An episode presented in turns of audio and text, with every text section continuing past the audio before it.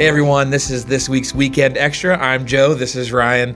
Excited to jump in after another great week of what to do when you don't know what to do. And really, in a lot of ways, Ryan, this week I think kind of hit that almost exactly. Like, what do you do with your decisions Yeah. and all this kind of stuff? And um, but as I was talking with some people after service, just kind of getting their feedback and everything on the message, and, and one theme came up a couple of times, and it's this: What do you do? When you've already kind of walked off the path a ton, you've already made a ton of bad Yeah. decisions. You've already said yes to the wrong things a bunch of time. You're, you're just maybe your life's even out of control, but now you're hearing this message or this type of message. You're feeling God call you back.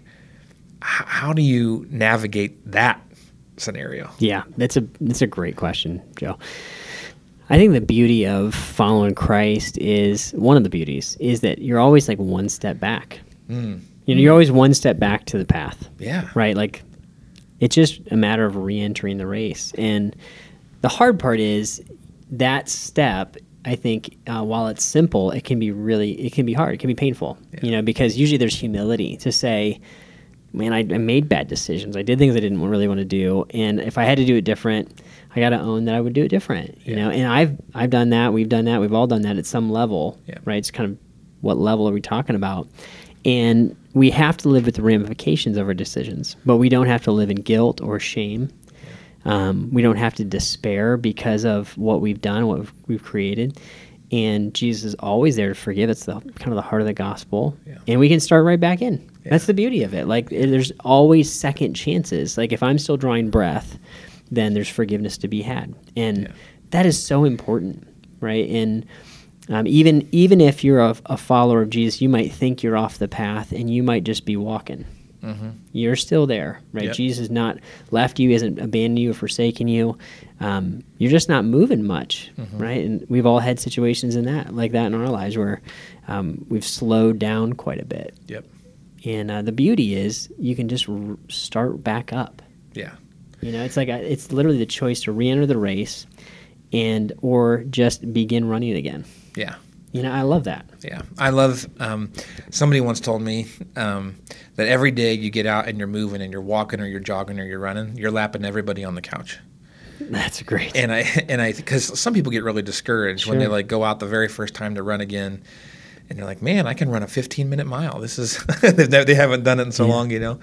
And um, and I think that it can feel that way sometimes when you've gone down this pathway Yeah. of bad decisions and you try to get back on the horse. It can initially seem so discouraging, but it's like I like your one step back thing. It's like, yeah, but you're one step back closer to like an alignment and a connection to where God wanted you in the first place. And he's just always offering and beckoning back. And so every day that you decide to wake up and make the right decisions and allow God to redeem another facet of your life Yep. is another step closer to where he's at. It's a you're lapping yourself on the couch, so to speak, and you're allowing yourself to get back on the race. One of the things that's so encouraging, I love what you're saying, Joe, is as you were saying that, I thought, is I've met people that have accepted Christ or met Christ later in life um, and have made bad decisions, right, because they didn't make them with Jesus, right, myself included. We all are going to say, I wish I would have found this sooner. I wish I would have found Jesus sooner. I wish I would have turned back and gen- kind of jumped into the race sooner. Always. And what that does, that's encouraging because it reminds us that the race is that's where it's at. Yep. That is the that's the place to be.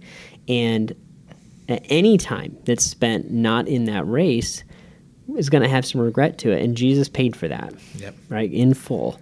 And that's important for us to know.